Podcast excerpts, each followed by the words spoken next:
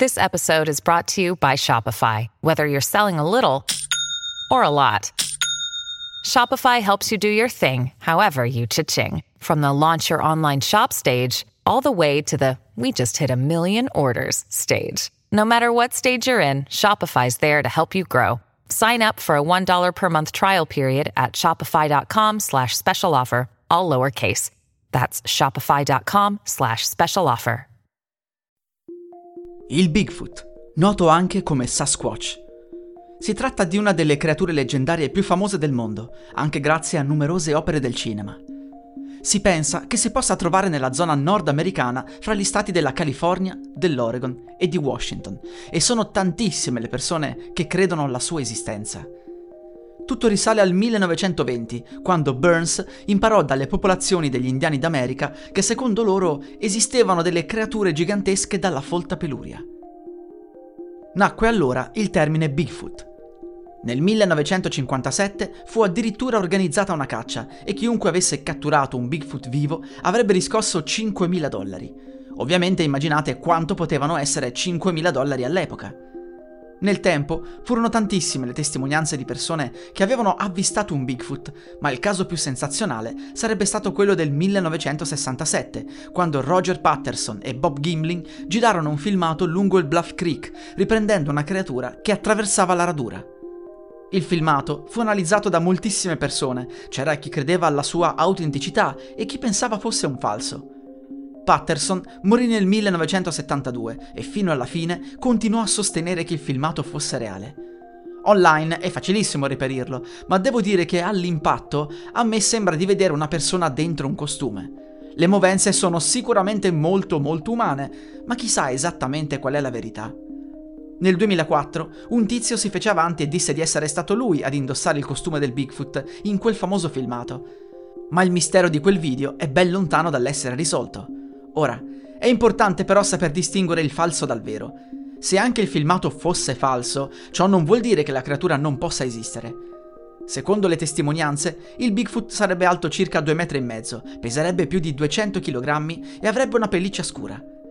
Alcuni criptozoologi pensano che queste creature possano essere gli ultimi ominidi sopravvissuti, mentre altri pensano che possa trattarsi di un particolare incrocio. Abbiamo parlato dello Yeti, sicuramente qualcuno potrebbe pensare ad una relazione fra i due, ma ricordiamo che lo Yeti è quasi sicuramente un esemplare di orso. E quanto sarebbe facile scambiare un Bigfoot per un orso? Soprattutto in Nord America dove di orsi se ne possono vedere a bizzeffe. Online è possibile vedere numerosissimi video falsi e dobbiamo sicuramente capire che il Bigfoot non è un solo esemplare, ma tecnicamente una specie. Allora perché ancora non è mai stato ritrovato un corpo o dei resti? Perché dobbiamo sempre basarci su dubbie testimonianze? Inoltre, non è da ignorare il fatto che un po' in tutto il mondo video e immagini di strani animali ripresi nella foresta siano collegati al Bigfoot. È un po' come il fenomeno del rake. Quando una creatura diventa famosa e abbiamo bene in mente come è fatta, è facile farsi suggestionare e pensare di averla vista un po' ovunque, laddove non riusciamo ad identificare l'animale o la persona. Perché pensate un po', quando siete in una foresta, in un bosco, potreste avvistare un'altra persona, un cacciatore o qualcuno che non si sta palesando chiaramente. In quel caso, anche a seconda di come è vestito o addirittura mascherato, è facile poterlo scambiare per un Bigfoot, soprattutto se tutto quello che riusciamo a vedere è il suo modo di camminare a distanza. Vi dico questo, durante alcune mie indagini notturne nei boschi mi è capitato di vedere altre persone. Durante la notte è tutto alquanto misterioso e inquietante, per cui spesso ho preferito nascondermi o camminare piano, lontano dal sentiero per non farmi riconoscere. Non perché fossi io a dover nascondere qualcosa, ma semplicemente perché non sai mai cosa fanno altri a quell'ora in quel posto. E quelle persone potrebbero aver visto qualcuno in lontananza muoversi furtivo. E nella notte potrebbero scambiarmi per un animale. Questo è il grande problema di quando veniamo a sapere di testimonianze di avvistamenti del Bigfoot. C'è una parte di gente che mente, poi c'è un'altra fetta che pensa di averlo visto e che si è fatta suggestionare. Noi dobbiamo quindi puntare a quella restante percentuale, a quella dei probabili onesti. Ma come facciamo a sapere chi dice la verità? Oltretutto, se io mi travesto da Bigfoot e me ne vado per la foresta, potrei ingannare tante persone e le loro testimonianze sarebbero in buona fede.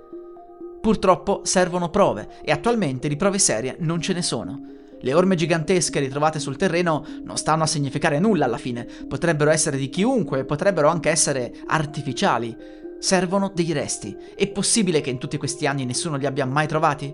Dobbiamo ragionare in termini di probabilità e al giorno d'oggi pare impossibile che qualcosa possa nascondersi da noi e tutelarsi così a lungo nel tempo. Ovviamente lasciamo sempre aperte tutte le porte, nessuno può sapere quale sia la verità. La musica utilizzata è in royalty free dall'artista co.ag.